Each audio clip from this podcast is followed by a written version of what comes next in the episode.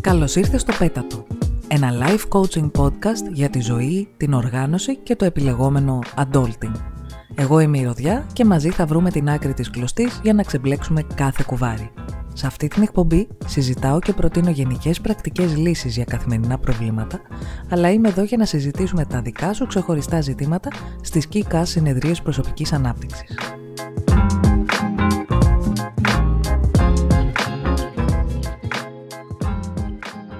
Ξέρεις τι σκεφτόμουν. Με το που μπαίνει ένας καινούριος χρόνος, αρχίζουμε να μιλάμε για νέες αρχές και νέα ξεκινήματα. Και δεν είναι ότι έχω κάτι εναντίον των ξεκινημάτων περσέ. Είναι κυρίως ότι νομίζω πως όταν μιλάμε τόσο πολύ για αυτές τις νέες αρχές, σιγά σιγά ξεχνάμε ότι η ζωή είναι μία, συνεχόμενη. Και ναι, η ζωή έχει πολλές αλλαγές. Μπορεί να περιλαμβάνει καινούριες εμπειρίες, καινούριους ανθρώπους, καινούριες δουλειές, συναισθήματα ή ιδέες, αλλά συνεχίζει να είναι η μία μοναδική ιδιαίτερη υπέροχη ζωή σου. Και θα μου πεις ρε Ρωτιά, τη μία μας λες να μην έχουμε New Year's Resolutions, την άλλη κράζει τις νέες αρχές, τι να κάνουμε δηλαδή; Ε, πιστεύω πως υπάρχουν υγιείς τρόποι να ξεκινάμε νέα πράγματα χωρίς να ξεχνάμε ότι έχουν τη θέση τους μέσα στην αδιάσπαστη συνέχεια της ζωής μας.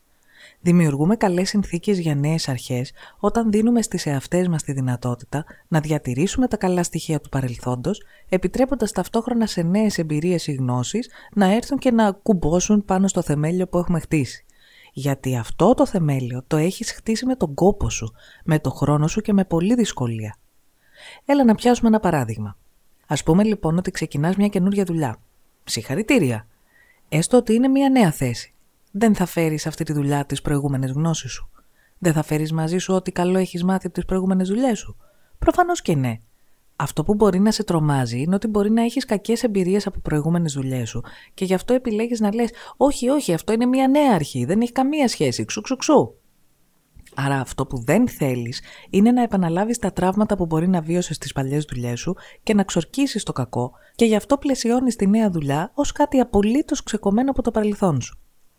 Τι θα έλεγες αν σου έλεγα πως μία λύση θα ήταν να συμφιλειωθείς λιγάκι με την εαυτή σου; Να μην κατηγορείς την εαυτή σου για κάτι που μπορεί να μην έκανες τέλεια ή για κάτι που πήγε στραβά; Αυτό που κρατάς τριπλοκλειδωμένο και αποκομμένο από το ποια είσαι σήμερα είναι κομμάτι σου. Μαθαίνουμε και από τις δυσκολίες και τις αναποδιές και τα τραύματα. Αυτό δεν σημαίνει πως θέλουμε να μας συμβαίνουν άσχημα πράγματα, ούτε αξίζει σε κανέναν άνθρωπο το τραύμα.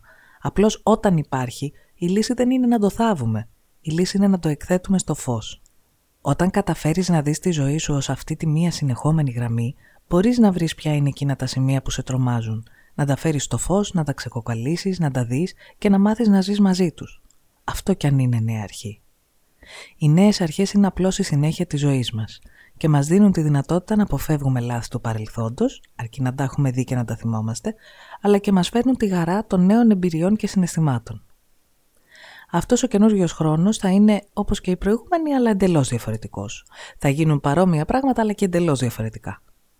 Αυτό που εύχομαι πάντως για όλες είναι να είναι γεμάτος συνέχειες, επιμονή, αλληλεγγύη, φιλία, υποστήριξη, συνεργασία, ψυχραιμία, γέλια και δημιουργικότητα. Και εύχομαι για όλες μέσα στο 2022 λιγότερο αυτομαστίγωμα και περισσότερη αγάπη και εκτίμηση για τις εαυτές σας. Και μην ξεχνάς, η ζωή είναι συνεχόμενη. Αγκάλιασέ την μαζί με όλες τις δυνατότητές της.